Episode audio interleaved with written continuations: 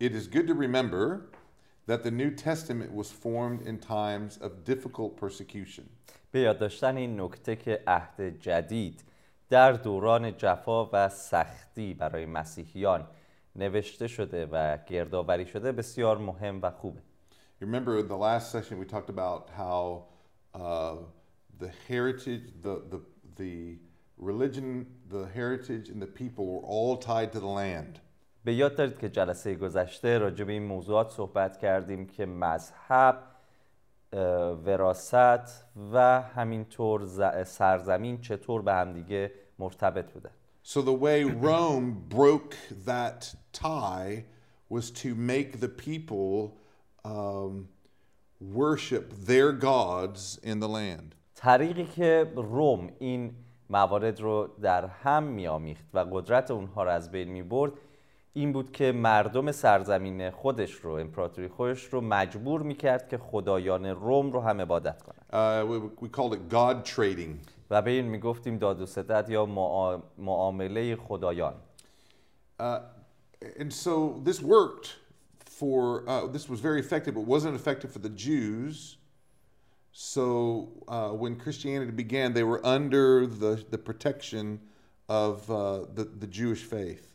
این موضوع روش عملی بود به جز اینکه یهودیان حاضر نبودن که چنین کار رو انجام بدن و روم هم اجازه داده بود که یهودیان در حفاظت باشن و خدایان خود خدای خودشون رو عبادت بکنن.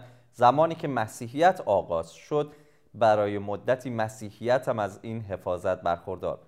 So as at the beginning, Christianity faced local persecution from the Jews, در ابتدا مسیحیت جفای محلی رو از جانب یهودیان تجربه می‌کرد but then as Christianity grew throughout the empire, persecution uh, increased at the regional level, and then finally it increased at the federal level. همینطور که مسیحیت رشد می کرد این جفای محلی از سمت کنیسه ها و یهودیان رشد کرد به منطقه های استانی و بزرگتر رفت تا جایی که کل سرزمین و امپراتوری روم رو شامل حال میشه This makes Revelation especially important to read for uh, Persian speakers who have faced in the past or are facing the same kinds of pressure for their faith.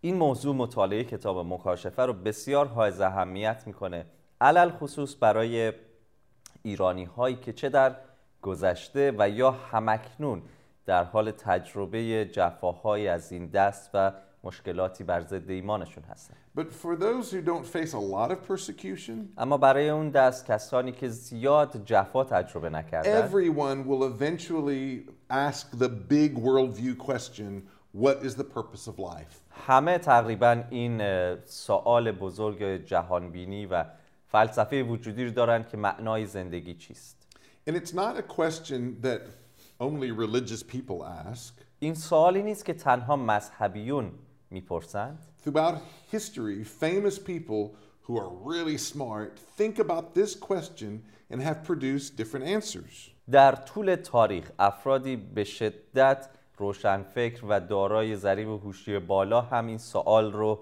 مطرح کردن و تلاش کردن که پاسخهایی برای این پرسش ایجاد کنند So, for the question, uh, why do you think you're alive, or is there a reason that you exist? برای س- اه، پاسخ به پرسش های از این قبیل که چرا زنده هستی و یا معنای زنده بودن و وجود تو چیست Secularists or humanists, they have a set of answers. اه، کسانی که اه، سکولارتر هستند و زیاد مذهبی نیستند پاسخهای متفاوتی رو ارائه کردن Islam has a set of answers. اسلام پاسخهایی داره برای این سوال Buddhists have a set of answers. بودایی ها برای این پرسش پاسخهایی رو مطرح کردن And Christianity has a set of answers. مسیحیت هم پاسخی به این سوال داره In fact, در حقیقت this is the fundamental question answered by the book of Revelation. این سوالی هست که توسط کتاب مکاشفه بهش پاسخ داده میشه And it is especially seen in chapters 4 and 5. و مخصوصا در بابهای چهار و پنج این موضوع بیشتر دیده میشه In fact, I want to encourage you to read these two chapters together. می‌خوام شما رو تشویق بکنم که این دو باب رو در کنار هم مطالعه کنید It's like a theater. مثل یک نمایش هست Chapter 4, no drama. باب چهار هیچ درامی توش وجود نداره It's just the stage and the scene. فقط شما خود صحنه و اون ابزار نمایش رو می‌بینید It- It's like the, the curtain being raised and you and you see the stage before you. مثل این هست که در یک سالن تئاتر نشستید پرده ها بالا میره و شما اون صحنه نمایش رو می‌بینید Chapter 5 is the drama. باب پنج خود اون نمایش آغاز It's میشه the action of the of the theater. در واقع اون بازی ها رو می‌بینید اون نقش ها ایفا میشه So let's begin in chapter 4 and we'll read verse 1. پس باب چهار از کتاب مکاشفه را آغاز می‌کنیم و آیه یک رو می‌خونم پس از آن نظر کردم و اینک پیش رویم دری گشوده در آسمان بود و همان صدای چون بانک شیپور که نخست بار با من سخن گفته بود دیگر بار گفت بالا بیا و من آنچه را بعد از این میباید واقع شود بر تو خواهم نمود Now, remember what we learned about apocalyptic literature. به یاد داشته باشید که در رابطه با ادبیات مکاشفه چه چیزی آموختیم John has to write what he sees. یوحنا میباید آنچه را که می‌دید مینوشت So somehow John has to write about the throne room of God. به nوعی یوحنا میباید اتاق سلطنت سالن و تخت سلطنت خدا رو توصیف کنه So it's like, I think we used this illustration before, it's like explaining electricity to people a thousand years ago uh, that have never seen anything in the modern world. همینطور که پیش از این این مثال رو استفاده کردیم این نکته مانند این هست که بخوایم الکتریسیته رو برای مردمی که هزاران سال پیش زندگی کردن و هیچ تجربه ای از این قبیل نکات ندارن توصیف کنیم Yeah, for them, there's no category for this discussion. برای اونها این صحبت این گفتگو در هیچ دسته ذهنی از اونها نمیگونه Everything is new. همه چیز براشون جدیده So it's the same. Uh, how, how shall we talk about the throne room of God? همچنین ما چطور می‌تونیم تخت سلطنت خدا رو توصیف کنیم For us, we are we are just about as ignorant uh, about these things as people a thousand years ago would be ignorant about electricity. برای ما انقدر این موضوع غیر قابل درک و توصیف هست که مردم هزاران سال پیش بخوان الکتریسیته رو درک کنن But it's different for us برای ما یک تفاوت وجود داره because it's more than just ignorance. برای ما موضوع بیش از این هست که دانش این موضوع رو نداریم We are also morally responsible for our lack of understanding. ما از لحاظ اخلاقی برای این فقدان علم و دانشمون نسبت به این موضوع مسئول هستیم In other words, it's not just our brains from keeping us understanding. نکته فقط ذهن ما نیست که ممانعت می‌کنه از درک این موضوع It's our sin that keeps us from understanding more of who God is and how he works around us. گناه ما جلوگیری می‌کنه از درک درست و کامل ما از این نکته که خدا کیست و چطور عمل می‌کنه So John is invited to see God in his um, in his position as king and to know his plans. یوحنا دعوت میشه که خدا رو در جایگاه سلطنتش مشاهده کنه و توصیف کنه که او کیست و چطور سلطنت می‌کنه So who is speaking in verse 1? در آیه یک از باب چهار چه کسی سخن میگه It says in verse 1 that the one speaking had a voice like a trumpet. در این آیه میگه همان صدای چون بانگ شیپور Okay, so we can go back to chapter 1, verse 10, میتونیم برگردیم به عقب و به باب یک آیه ده بریم and John has already heard a voice like a trumpet. میبینیم که یوحنا پیش از این صدایی چون بانگ شیپور را شنیده بود And we were led to believe that, uh, I mean, we are we were led to believe in this passage then that this is Jesus who is doing the uh, the showing of the throne room. به این نتیجه می رسیم یا حداقل با این نکته آرامش فکر خواهیم داشت که این شخص عیسی مسیح هست که تخت سلطنت پدر رو بر یوحنا آشکار می‌کنه Uh, in verse four, he Jesus says, the voice says, "I will show you what must take place after this." در آیه یک از باب چهار عیسی میگه من آنچه را از بعد از این میباید واقع شوم بر تو خواهم نمود Okay, my friends. خب دوستان Um, this is really the first time that we have some decisions to make about how we understand the book of Revelation. این نخستین باری هست که همه ما باید تصمیم بگیریم که چطور می‌خوایم کتاب مکاشفه رو درک کنیم Some people see the book of Revelation as a timeline which begins in chapter 4 and goes through chapter 22. برخی کتاب مکاشفه رو به عنوان یک بازه زمانی در نظر می‌گیرن که از باب چهار این دوران آغاز میشه و تا باب 22 ادامه میابه So for them, برای این دست chapter افراد 4 باب چهار and the following chapters و بابهای پس از آن is a description of the second coming. توصیف بازگشت عیسی است So the church has left the earth, کلیسا جهان رو زمین را ترک is کرده now in heaven, الان در آسمان هست and the rest of Revelation is a timeline to be read in chronological order.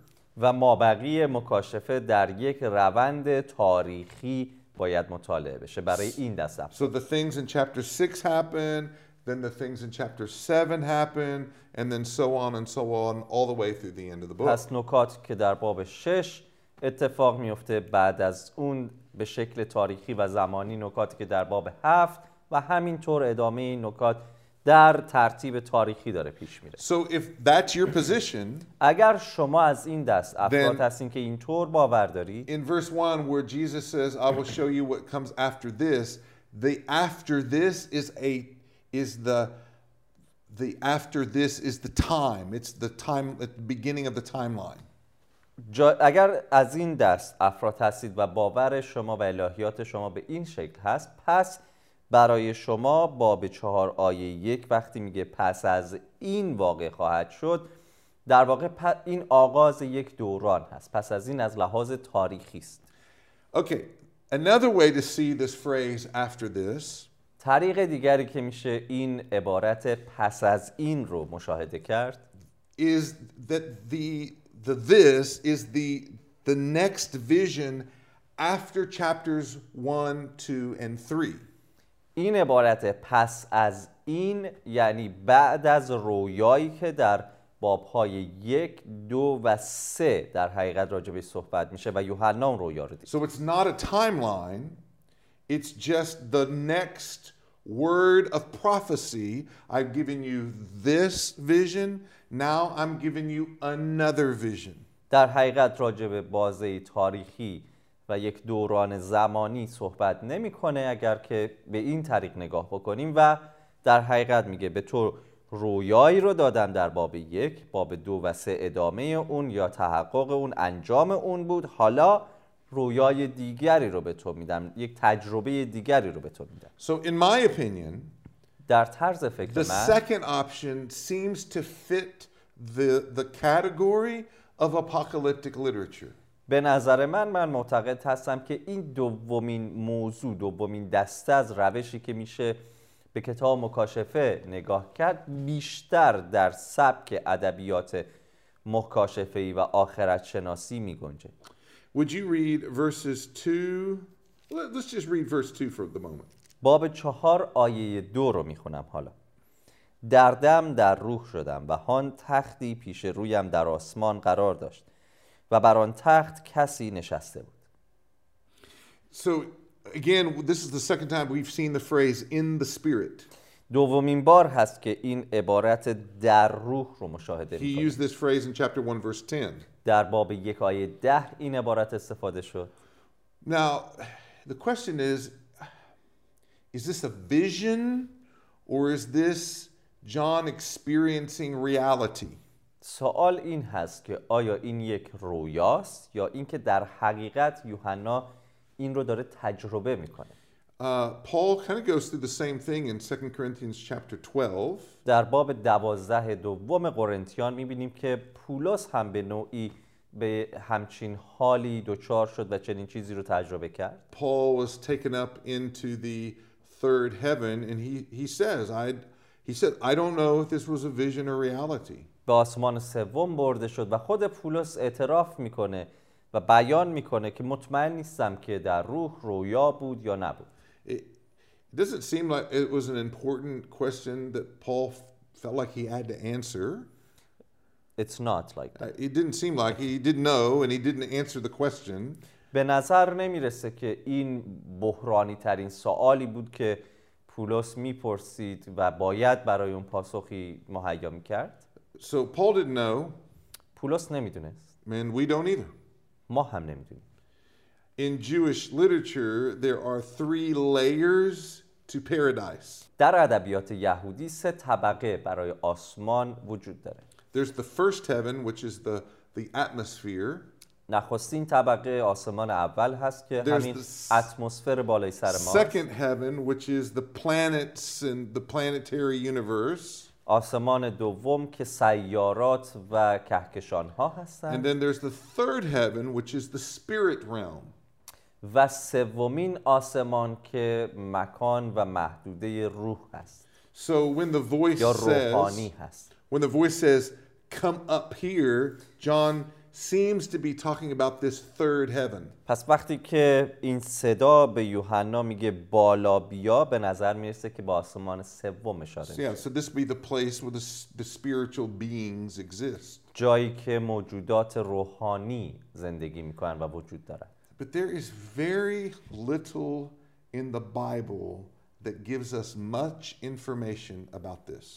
ولی در کل کتاب مقدس اطلاعاتی که به ما ارائه میشه در رابطه با این موضوع بسیار محدوده So just be careful about forming theologies on uh, topics that the Bible speaks little about. خیلی مراقب باشید که در مواردی که خود کتاب مقدس خیلی جزئی و گذرا و با اطلاعات بسیار کم صحبت می‌کنه الهیات خیلی شسته رفته و بزرگی رو ایجاد نکن Would you read for us uh, verses 3 through 6? باب چهار کتاب مکاشفه آیات سه تا شش رو می‌خونم آن تخت نشین ظاهری چون سنگ یشم و عقیق داشت و دور تا دور تخت را رنگین کمانی زمردگون فرا گرفته بود. گرداگرد تخت 24 تخت دیگر بود و بر آنها 24 پیر نشسته بودند. آنان جامعه سفید بر تن داشتند و تاج طلا بر سر و از تخت برق آزرخش بر می‌خواست و قریب قرش رد پیشا پیش تخت هفت مشعل مشتعل بود. اینها هفت روح خدایند و پیش تخت چیزی بود که به دریایی از شیشه میمانست چون بلور. در آن میان در اطراف تخت چهار موجود زنده بود پوشیده از چشم از پیش و از پس. These, these verses that you read are a majestic picture of God. این آیاتی که الان خوندیم خیلی سلطنتی یک تصویر خیلی سلطنتی و مجللی از خدا رو ارائه می‌کنه It's also a little bit of a systematic theology on God and man. یک مقداری هم اشاره به این الهیات نظاممند انسان و خدا اشاره داره In order for John برای اینکه یوحنا to have access to the throne room of God, it says he must be in the Spirit. برای اینکه یوحنا بتونه به تخت سلطنت خدا نزدیک بشه و وارد این فضا بشه این آیات میگه در باب چهار او باید در روح این اتفاق رو می‌دید This is true for him. برای یوحنا این حقیقت صدق می‌کرد. برای من و شما این حقیقت همینطور صدق می‌کنه You cannot gain access to God apart from the work of God coming to us. نمی‌تونیم خدا را تجربه کنیم به این شکل خارج از این یا فارغ از این نکته که خدا در کاری و در عملی این رو برای ما ممکن می‌سازه In other words, John just can't access the throne whenever he wants to. به معنای دیگه یوحنا از این به بعد نمی‌تونه هر وقت که دلش می‌خواد به تخت خدا وارد بشه به He حضور و به این شکل که تجربه می‌کنه وارد He بشه must have an advocate or a, a, a mediator. باید میانجی در میان می بود اینجا Uh, in this case, he has two در این نکته در این مورد دو میانجی هست because it's Jesus who takes him, ایساست که او رو می‌بره میگه بیا بالا بیا به تو نشان خواهم but داد he does so in the Spirit. و همینطور این اتفاق در روح میفته So already in the first few verses of, of 4, chapter 4, we're already seeing a picture of the gospel. بنابراین در همین آیات نخستین از باب چهار تصویری از انجیل رو مشاهده می‌کنیم We're separated from God the Father. از خدای پدر جدا شده ایم To get access to God the Father, we need mediators. برای این که بتونیم به حضور او دوباره وارد بشیم به میانجی نیاز داریم It's a beautiful picture of the gospel for us. تصویر بسیار زیبایی از انجیل برای ماست All right, when we return, we'll look at uh, the rest of chapter 4. زمانی که برگردیم ادامه باب چهار رو در کنار شما خواهیم بود